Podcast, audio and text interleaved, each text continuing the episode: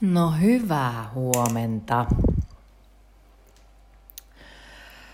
Tänään taas hyvä fiilis. Eilen aamulla mulla oli vähän semmoinen pöhnönen olo. Ihan selkeästi huomasi, että nyt on vähän nukkunut huonosti. Että nyt on vähän tällainen, äh, ei oikein, ei oikein niin kuin irronnut, irronnut kunnolla. Eikä se aina näin olekaan, että pitäisi välttämättä ihan tolkuttomasti irrota. Eihän kyse ole jälleen tämä aamun käheys täällä. Eihän kyse olekaan siitä, että joka päivä pitäisi olla niin kuin supertäynnä energiaa. Mulle esimerkiksi noi, nämä aamut on siis yksinkertaisesti vaan sellaisia, että – Mä oon siis lapsesta saakka ollut sellainen, että kun mä herään, niin mä tarviin siis aikaa siihen, että mä pikkuhiljaa rauhallisesti heräilen. Mä saatan sellaisessa horroksessa istua vähän aikaa tai pötkötellä tuolla sängyn päällä jonkun aikaa, että mä niinku tajuan, että ahaa, missä ollaan, mikä päivä. Mä varmaan olen sanonut tästä, ehtinyt sanoakin tästä jo. Ja tota, sitten vähän niin kuin miettiä sitä, että miten minä tähän päivään nyt sitten tänään asennoidun. Ja sitten jotenkin se kiireen tuntu tuntuu musta niin kauhealta. Mä oon joskus tehnyt sitä aamuisin, että, että niin kuin väkisin, väkisin vauhdikkaasti siitä aamulla lähtee käyntiin, että nukkuu toki mahdollisimman pitkään, koska se uni on tärkeää. Mutta sitten lähtee kauhealla vauhdilla liikenteeseen aamulla ja, ja tota, ja, ja sitten se koko ajan on se kiire, kun sä hosumalla syöt aamiaista ja hosumalla teet, peset hampaat ja hosumalla sitä ja hosumalla tätä. Ja sitten tuossa ovella vielä niin kun mietit sitä, että minne, onko avaimet mukana, onko kännykkä, onko se jätää mukana. Niin tulee semmoinen ei ehdi rauhoittua. Ja musta on niin kuin mun aivot ja mieli ja keho ei vaan kertakaikkisesti, niin eivät vain lähde liikkeelle.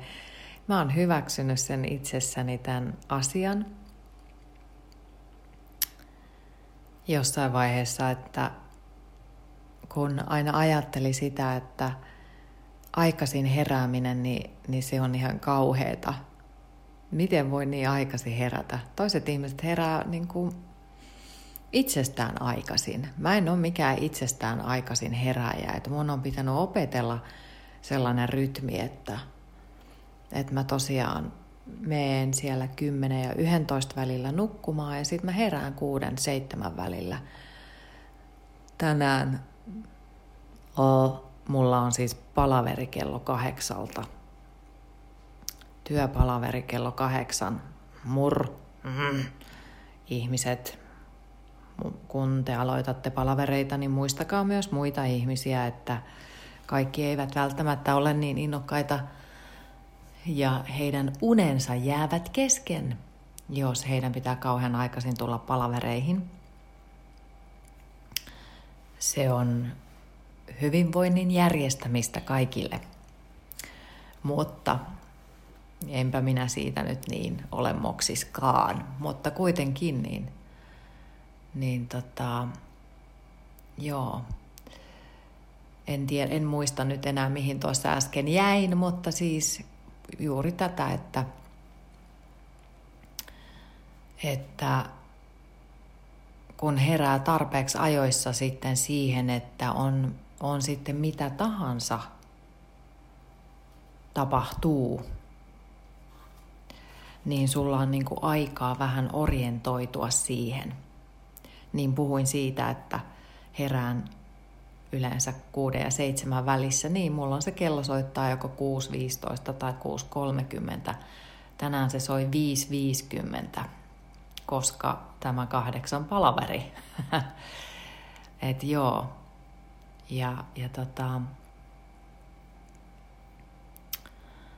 Ja, ja mä joudun menemään siis tonne käymään tuolla konttorilla siinä palaverissa. Tosin suurin osa on etänä. Etänä tekee, niin sen takia, sen takia mulla on niin kuin vähän hoppu sinne tänä aamuna, mutta kaikki tässä järjestyy. Joo, eikä mitään, mä oon ihan iloinen ja mä oon jotenkin kaikin puolin tyytyväinen omaan elämääni kaikilta osin. Niitä vaikeita hetkiäkin on ollut ja, ja sitten mä oon elänyt joskus sellaista elämää kyllä, että ei ole ollut tyytyväinen ja on ollut niin kuin vaikea hyväksyä niitä olemassa olevia asioita, mitä siinä ympärillä on. Tai on ollut vaikea hyväksyä muutoksia, mitä elämässä tapahtuu. Mäkin olen elänyt siis sellaista hetkeä elämässäni, on aikoinaan menettänyt työpaikan. Anteeksi, yskäisen nyt, koska tässä tämä äänikäheys, aamukäheys siis. Niin, on elänyt sellaista aikaa, niin kuin hirveän moni elää nyt tällä hetkellä sitä, että ei tosiaankaan tiedä, että on, on se lomautus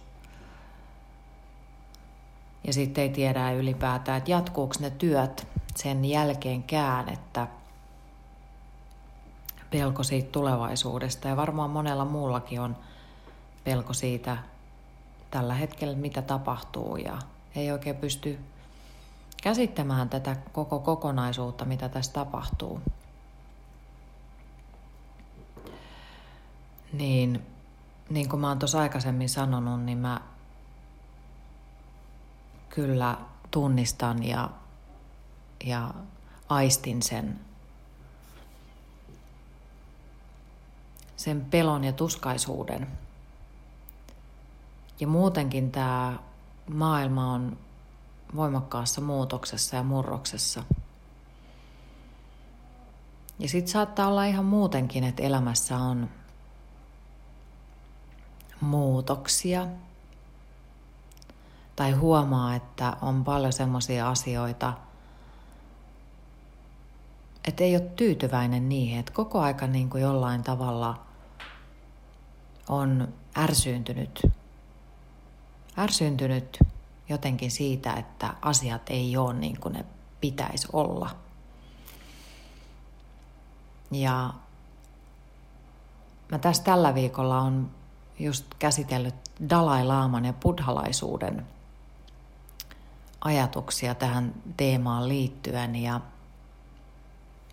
mulla on tämä Dalai Laman kirja Myötätunto, joka on mun mielestä hirveän hyvä sisäinen rauha ja onnellisempi maailma. Ja buddhalaisuudessahan puhutaan siitä, että, että elämässä on paljon kärsimystä. Ja meidän niin kuin pitäisi hyväksyä se, että on tällaista kärsimystä. Ja se aika pitkälti se kärsimys tulee sieltä kautta, että, että me, ei ole, me ei hyväksytä niitä asioita, mitä siinä meillä ympärillä on. Ja että me ei esimerkiksi hyväksytä muutosta. Ja muutos tuottaa aika usein sellaista kärsimystä, koska me halutaan pitää kiinni jostain asioista, me takerrutaan joihinkin asioihin, jotka on meille rutiineita tai me ollaan todettu ne hyviksi ja meillä on niin kuin mieli haluaa jatkuvasti jotain koko ajan. Ja se tuottaa sellaista kärsimystä ja ahdistusta sitten, että jos me joudutaan muuttamaan niitä toimintatapoja tai jos me, meidän elämässä muuttuu jo, jokin asia, niin me koitetaan pitää niistä asioista väkisin kiinni ja sen takia me aletaan voida huonosti, koska me todetaan, että tämä uusi, mikä tässä tulee, niin se on huono. Kun sen sijaan niin kun pitäisi syleillä sitä uutta ja tulevaa. Ja ehkä vähän myös sitä niin kun osata syleillä sitä kärsimystä niin kutsutusti, että tajuaisi, että se on niin semmoinen lahja siihen itse tutkiskeluun ja, ja hyvän elämän ymmärtämiseen ja sen tyytyväisemmän elämän rakentamiseen, koska jos me opittais se, että me tyydytään pikkasen vähempään, ei tarvitse saada hirveätä määrää rahaa, ei tarvitse saada suuria summia palkkaa, ei, saada, ei, ei ole pakko haalia käsittämätöntä määrää omaisuutta, eikä ole pakko haalia matkoja. Niistäkin me joudutaan varmaan nyt luopumaan aika paljon, koska siis nythän uutisissa, kun eilen illalla minä niitä seurasin, niin lentoliikennehän on, on, tekee valtavaa tappiota koko ajan ja monet lentoyhtiöt tekee konkurssin, häipyvät kokonaan ja mikä se, mitä tarkoittaa se sitten, niin sehän tarkoittaa sitä, että se vaikuttaa sen kilpailutilanteeseen ja se vaikuttaa siihen, että matkojen hinnat kallistuu. Ei enää ole varaa käydä esimerkiksi matkoilla kaikilla tai tehdä niin pitkiä tai massiivisia matkoja. Lentolippujen hinnat kallistuu. Ja siitäkin joutuu osittain luopumaan. Kun me ollaan takerruttu kiinni siihen, että me voidaan singahdella ja mennä minne vaan ja me ollaan niin kuin valtavan isossa mu- muutosmyllerryksessä. Mutta sen takia onkin niin kuin tärkeää se, että on puhunut siitä, että olisi niistä pienistä kukkasista iloinen ja, ja nauttisi niistä. Ja mullakin ihanat nämä tällä hetkellä täällä nämä eilen puhuinkin näistä ihanista vaaleanpunaisista ruusuista. Nämä on niin kauniit. Niin tämä Dalai Lama sanoo sitä, että kun oppii olemaan iloinen niistä pienistä asioista ja oppii löytämään asioita siitä elämästä, näkee sen sen hetkisen elämänsä tyytyväisenä, koska sulla on jo kaikki tarpeellinen, mitä sä siihen elämään kaipaat, niin silloin siitä elämästä tulee rikasta. Köyhyys katoaa. Ja yhtenä kohtana tässä kirjassa onkin tämä muutokseen valmistautuminen. Ja hän sanoo, että virhe on ajatella, että uskoo siihen, että olisi täällä ikuisesti. Ja hän sanoo, että yksi suurimmista syistä halun ja vihan ilmenemiseen on liiallinen kiintymyksemme nykyiseen elämäntilanteeseemme. Meistä tuntuu, että se jatkuu loputtomiin. Tällaisen asenteen seurauksena pinnallisista asioista, eli aineellisesta oma- omaisuudesta, hetkellisistä ystävistä ja tilanteista, tulee meille pakkomielteitä. Päästäksesi tästä hölmöydestä, sinun on pohdittava sitä tosiasiaa, että tulee päivä, jolloin et enää ole täällä. Hmm. aika on rajallista. Ja sen takia on hyvä miettiä sitä, että mihin se ajan käyttää. Koska me ei olla täällä loputtomiin. Se, että jos me vaan haalitaan sitä aineellista omaisuutta tai vaurautta tai mainetta, valtaa, kaikkia tämmöisiä asioita, niin nehän ei, me, me ei tulla onnelliseksi niistä asioista, kun me tullaan onnelliseksi siitä, että me ollaan muiden ihmisten kanssa vuorovaikutuksessa ja se, että me voidaan olla toisten ihmisten tukena ja tehdä yhdessä kivoja asioita. Toiset ihmiset tekee onnelliseksi ja iloiseksi. Ja se, että saa tehdä toisille ihmisille hyvää, niin se tekee onnelliseksi ja iloiseksi. Kyllähän se tekee iloiseksi, että tekee itsellekin hyvää. Mutta siihen palaan siihen ehkä myöhemmin, että mi, miksi se itselle hyvän tekeminen, niin, no voin mä sen sanoa, että, että sehän on myös sitä, että kun pitää itsestään huolta ja, ja huolehtii itsestään omasta hyvinvoinnistaan, niin sitten on mahdollisuus jakaa sitä myös muille. Silloin pystyy antamaan hyvää myös muille. Mutta tämä Dalai Lama ää, kehottaa siihen, että me, me huolehdittaisiin itsestämme sisäisesti,